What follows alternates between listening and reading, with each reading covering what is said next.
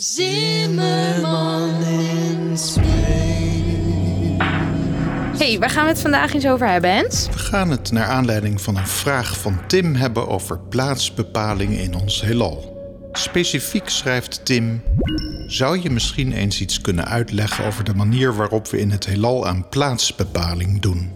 Op aarde is het natuurlijk redelijk eenvoudig. We hebben overzichtelijke coördinatenstelsels. En de plaatsbepaling in de ruimte snap ik ook nog wel tot op zekere hoogte, voor zover we het kunnen koppelen aan aardse referentiepunten.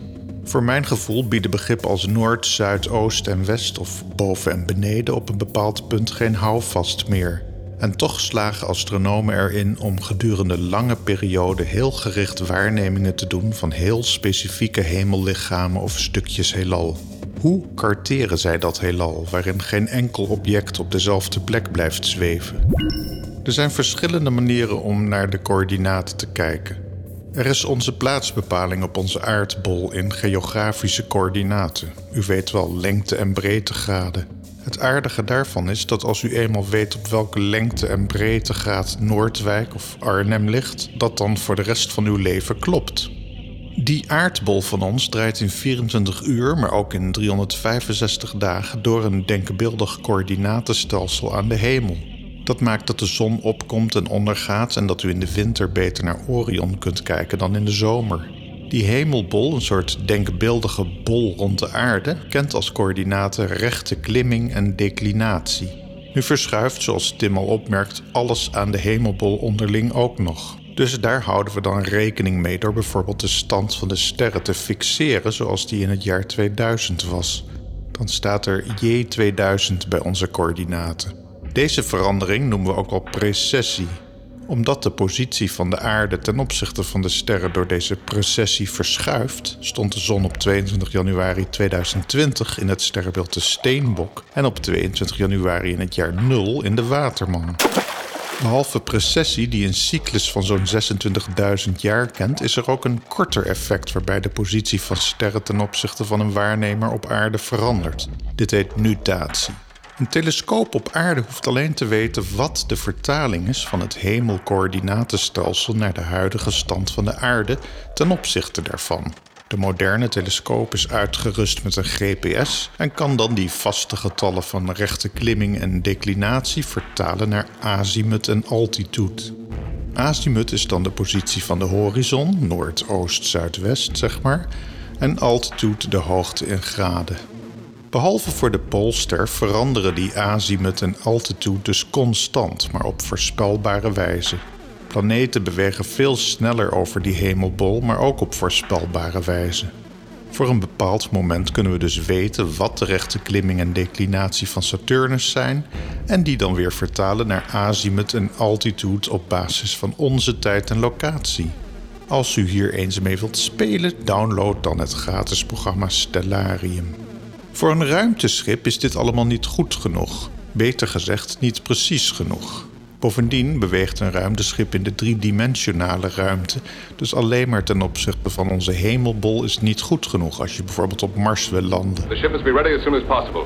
I must go to base 12 on Mars. Een ruimteschip heeft een mission design dat bijvoorbeeld zegt dat het op 22 juli 2020 in een boog naar Mars reist en daar op 18 februari 2021 arriveert.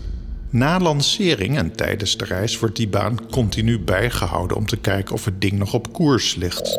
Om weer op koers te raken en weer op het referentietraject te komen, wordt met stuurraketten periodiek een baancorrectie uitgevoerd.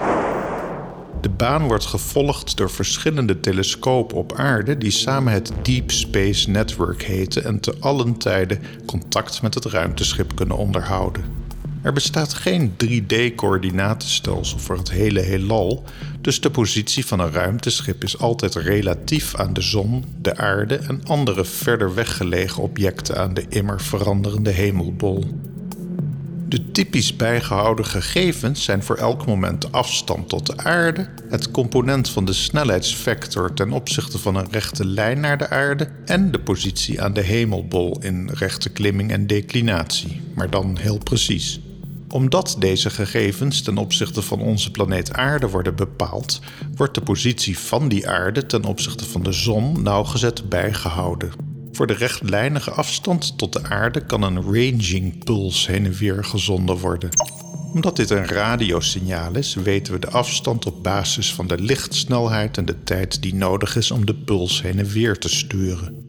Voor lancering wordt een ruimteschip gekalibreerd, zodat de tijd bekend is die verloren gaat met ontvangen en verzenden van zo'n puls door de elektronica.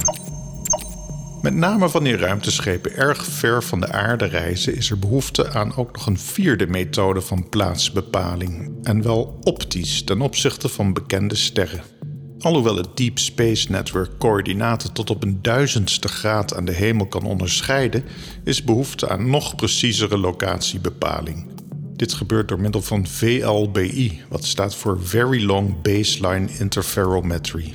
Hierbij werken de verschillende radiotelescoopontvangers op aarde met elkaar samen door de minieme verschillen in arriveertijd van een radiosignaal van het ruimteschip te vergelijken met het radiosignaal van een quasar. Wacht, wacht, wacht. Dat laatste is de straling die uitgezonden wordt door materie die in een zwart gat wordt getrokken in het centrum van een ver weggelegen melkwegstelsel. Een soort quasi-ster, vandaar de naam quasar.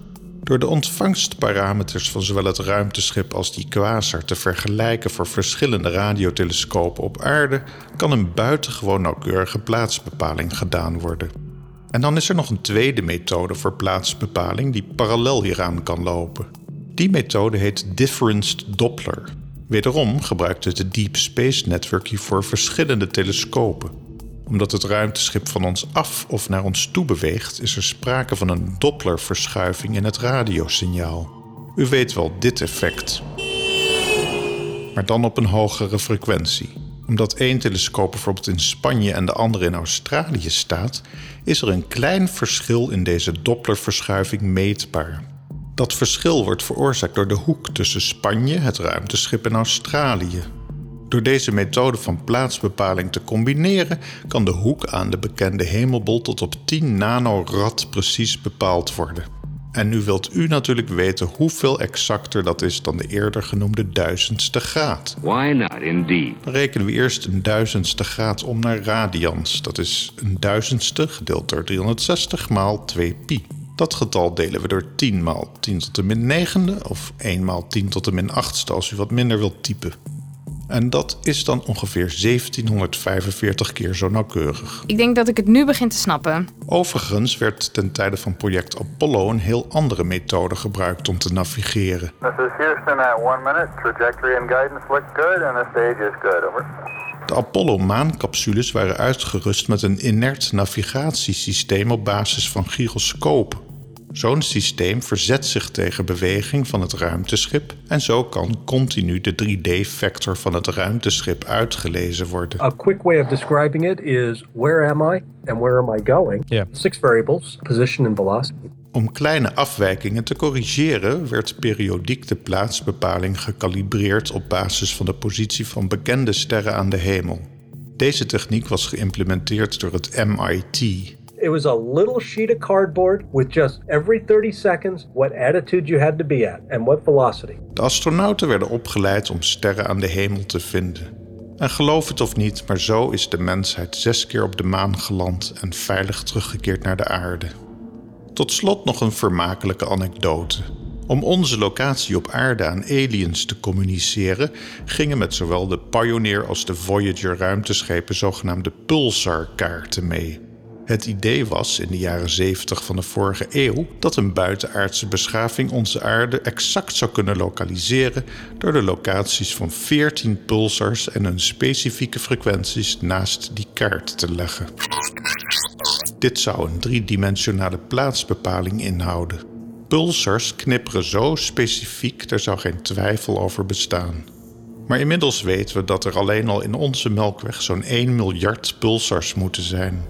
Daarnaast zijn pulsars ook nog grillig en wat vandaag richting de aarde pulseert, kan over 100.000 jaar weer een hele andere kant op pulseren.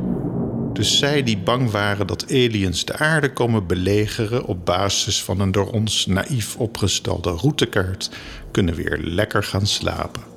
Tot volgende week. Ook zo'n fan van podcasts? Dan heb jij geluk. Focus maakt een van de best beluisterde podcasts van de NPO. Zoek naar Focus Wetenschap in je favoriete podcast-app.